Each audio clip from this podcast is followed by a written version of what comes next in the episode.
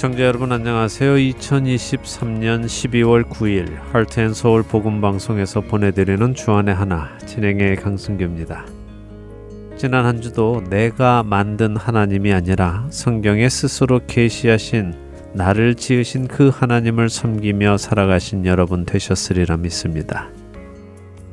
방송을 들으시는 여러분은 모두 예수 그리스도를 믿어 하나님의 자녀가 되고 그리스도인으로서 이 땅에서 우리에게 주어진 삶을 살아가고 계시다고 믿습니다.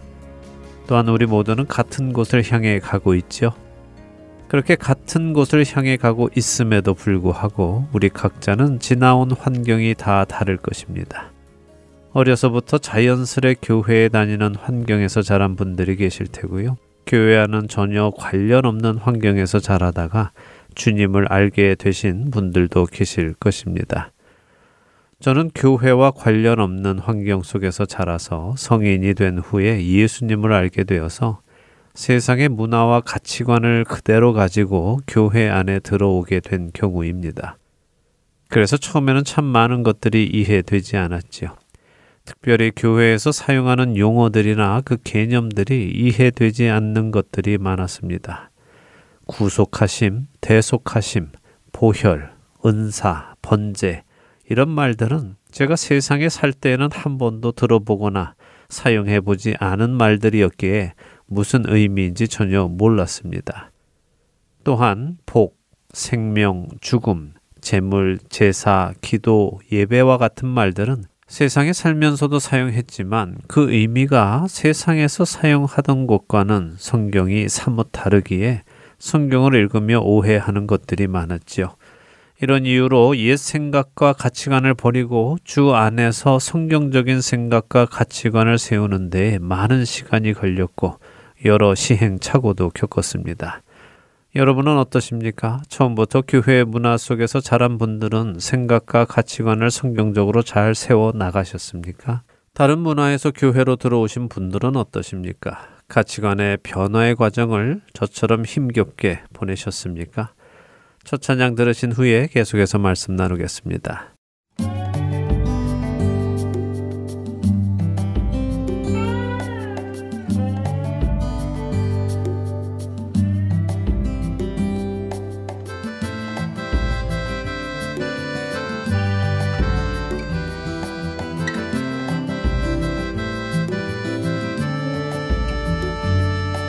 반가운 신도여 다 이리 와서 베들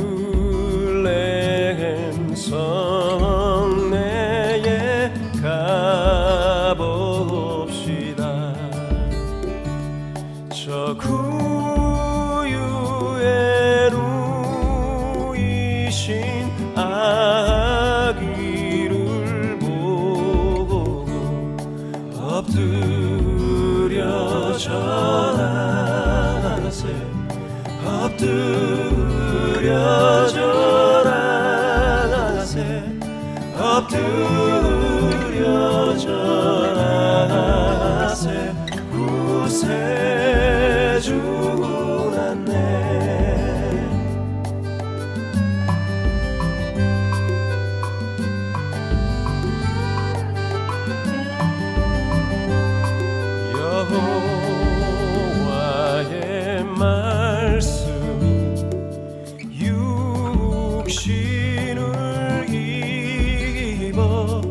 날구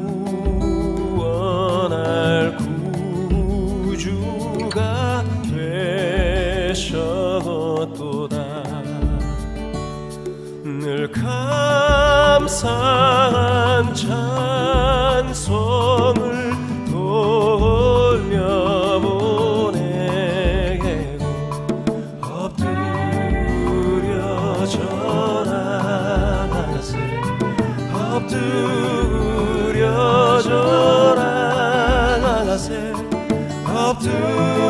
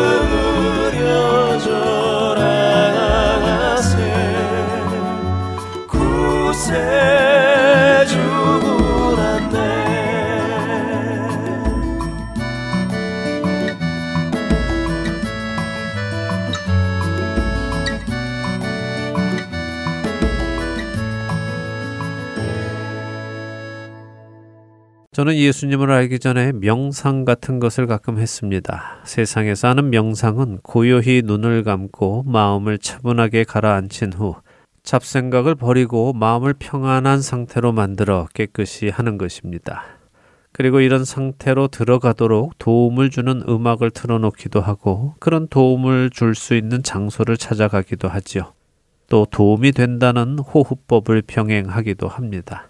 그리고 이런 묵상을 통해 얻으려는 것이 하나 있지요. 그것은 바로 마음의 평안입니다. 마음이 평안해지면 세상의 걱정거리들에 반응하지 않고 무언가 조금 더 고귀한 사람이 되는 것처럼 느껴지기도 했습니다. 그리고 이런 명상은 거의 모든 종교에도 존재합니다. 근데 제가 지금 설명드린 이런 명상, 그리고 그 명상을 통해 얻으려는 마음의 평안 같은 것들이 성경적인 모습이라고 여러분은 생각하십니까? 분명 성경도 우리에게 평안한 모습을 요구하시는데 그 모습이 방금 제가 설명드렸던 그런 모습과 같다고 생각하십니까? 사실 그렇지 않습니다. 성경이 우리에게 평안을 말씀하실 때는 우리 마음이 고요하여 세상의 풍파에 흔들리지 않음을 말씀하시는 것이 아닙니다. 예수님의 말씀을 잠시 볼까요? 요한복음 14장 27절 말씀의 일부입니다.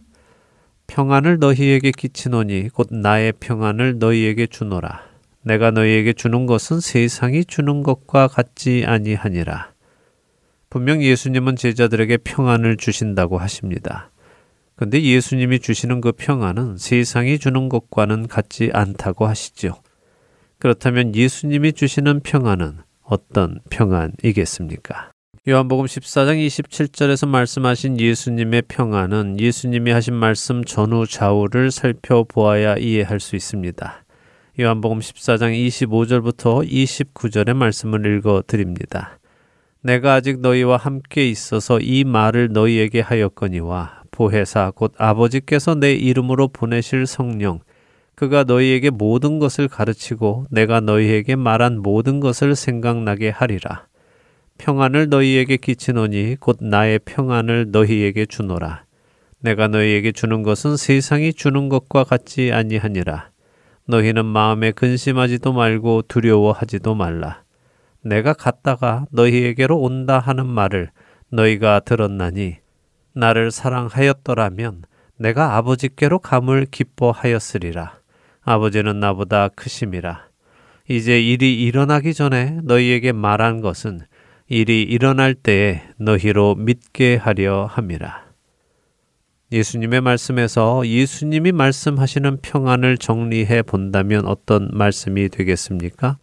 예수님은 제자들에게 이제부터 십자가에 달리셔서 죽으시고 부활하신 후에는 제자들을 떠나게 될 것이라고 말씀하셨습니다. 그리고 제자들에게 비록 예수님이 그렇게 죽으실 것이라고 해도 근심하지 말고 두려워하지 말고 또한 지난 3년간 그들과 함께 먹고 자고 하셨던 예수님을 더 이상 볼 수 없게 된다 하더라도 근심하거나 두려워하지 말라는 말씀입니다. 왜냐하면 이 모든 것이 이미 하나님 안에서 준비되고 계획된 일이기에 이 일들이 일어나야만 하는 것이고 또한 일어날 것이니 그런 일이 일어날 때에 아, 주님께서 이미 말씀하신 대로 모든 일이 일어나고 있구나. 이것은 곧 하나님께서 모든 일을 주관하고 계신다는 것이구나 하며 평안을 얻으라는 말씀인 것입니다. 일이 잘못되어서 예수님이 죽으시는 것도 아니고 예수님이 사라지심으로 예수님께서 하시려고 했던 일이 그렇게 끝나는 것도 아니라 상황은 두려운 상황이고 근심할 만한 상황처럼 보이지만 그것이 모두 하나님의 계획임을 알기에 마음의 평안을 얻을 수 있다는 말씀입니다. 얼마 전 한국에 있는 한 리서치 센터에서 한국 성도들을 대상으로 신앙 설문 조사를 한 결과가 나왔습니다. 설문조사의 결과는 한국 교회를 깜짝 놀라게 했습니다. 그 이유는 설문조사 결과 한국 성도의 약 40%는 명목상 교인으로 분류가 되었기 때문입니다. 다시 말해 한국 성도 10명 중 4명은 그저 명목상으로만 교인으로 분류가 되었다는 것입니다. 이 리서치 센터는 신앙 활동과 신앙 정체성 그리고 신앙의 신념 세 가지 영역에서 설문 조사를 실시했는데 그 결과를 통해 한국 교회 성도의 40%는 명목상 교인으로 판단된다고 조사 보고를 한 것입니다. 그리고 이 명목상 교인들로 분류된 사람들에게 기독교라는 종교를 믿는 이유가 무엇인지 물었을 때 가장 많은 답을 얻은 것은 마음의 평안을 위함이었습니다. 무려 명목상 교인의 48%, 곧 응답자의 반 정도가 자신은 마음의 평안을 얻기 위해 교회를 다닌다고 답한 것입니다. 더 놀라운 것은 명목상 교인들 사이에 구원과 영생을 위해 교회를 다닌다고 답한 사람은 겨우 20%에 지나지 않는다는 것입니다. 반대로 명목상 교인이 아닌 그룹으로 나뉜 성도들 속에서 교회를 다니는 이유를 물었을 때 66%가 구원과 영생 때문이라고 답했습니다. 반면에 마음의 평안을 위해 교회를 다닌다고 답한 사람은 단 한 명도 없었습니다. 이 결과를 다시 정리해 보면 현재 한국 교회의 명목상 교인들 중 교회를 나가는 이유가 구원과 영생을 위해서라고 답한 사람보다 마음의 평안을 얻기 위해 다닌다고 한 사람이 두 배 이상 많다는 것입니다. 시작에 말씀드렸듯이 세상에서 사용하는 많은 단어들을 교회에서도 사용합니다. 그러나 그 의미는 사뭇 다른 것이 많습니다. 분명 성경에도 평안이라는 단어가 나옵니다. 그러나 그 평안은 세상에서 사용하는 평안과는 많이 다릅니다. 세상의 평안은 아무 어려운 일이 없는 상태, 힘든 것이 없는 상태를 뜻합니다. 그래도 아무 어려운 일이 없을 수는 없으니 자신들의 마음을 수련하여 무슨 일이 있어도 마치 아무 일 없는 듯 반응하지 않는 상태를 만들려고 노력하지요. 자신의 주변에서 일어나는 어려운 일에 반응하지 않는 사람들을 보며 마음의 평강을 유지하는 사람이라고 칭찬을 하기도 합니다. 저 역시 그런 상태를 유지하기 위해 묵상을 하며 마음의 평강을 찾기도 했었습니다. 만일 지금 한국교회 설문조사에서 마음의 평안을 위해 교회를 다닌다고 답한 사람들이 원하는 그 평안이 이렇게 세상에서 말하는 아무 어려운 일이 없는 평안, 혹시 무슨 일이 있다 하더라도 거기에 반응하거나 마음 쓰지 않을 수 있는 평안이라면 그 평안은 성경이 말씀하시는 평안이 아닙니다. 그렇기에 이 설문조사 센터에서도 그렇게 답한 사람들을 명목상 교인으로 분류한 것일 것입니다. 성경의 평안은 그런 세상적인 평안이 아닙니다. 예수님이 말씀하신 것처럼 예수님이 주시는 평안은 세상이 주는 평안과 같지 않습니다. 예수님이 주시는 평안은 어려움이 없는 상태도 아니며 어려움이 있는 상태에서도 그 어려움에 반응하지 않는 상태가 아니라 그 어려움까지도 하나님의 통제 안에 있음을 알기에 하나님의 선하심을 신뢰하며 그 어려움을 겪어내는 마음을 의미하는 것입니다. 세상이 주는 평안과 같지 않은 평안을 주시겠다고 말씀하신 예수님께서는 요한복음 16장에 와서 이렇게 다시 말씀하십니다. 32절과 33절입니다. 보라 너희가 다 각각 제 곳으로 흩어지고 나를 혼자 둘 때가 오나니 벌써 왔도다. 그러나 내가 혼자 있는 것이 아니라 아버지께서 나와 함께 계시느니라. 이것을 너희에게 이르는 것은 너희로 내 안에서 평안을 누리게 하려 함이라. 세상에서는 너희가 환난을 당하나 담대하라. 내가 세상을 이기었노라. 예수님의 이 마지막 말씀을 기억하시기 바랍니다. 세상에서는 너희가 환난을 당하나 어려움이 없는 것이 아니라 오히려 어려움을 당할 것이라고 말씀하시지요. 그러나 예수님 안에서 평안을 누리라고 말씀하십니다. 우리가 예수님 안에서 평안을 누릴 수 있는 이유는 예수님께서 세상을 이기셨기 때문이라고 하십니다. 사랑하는 할텐 서울 복음 방송 애청자 여러분, 여러분이 찾으시는 평안은 어떤 평안입니까? 세상이 말하는 평안입니까? 아니면 성경이 말씀하시는 평안입니까?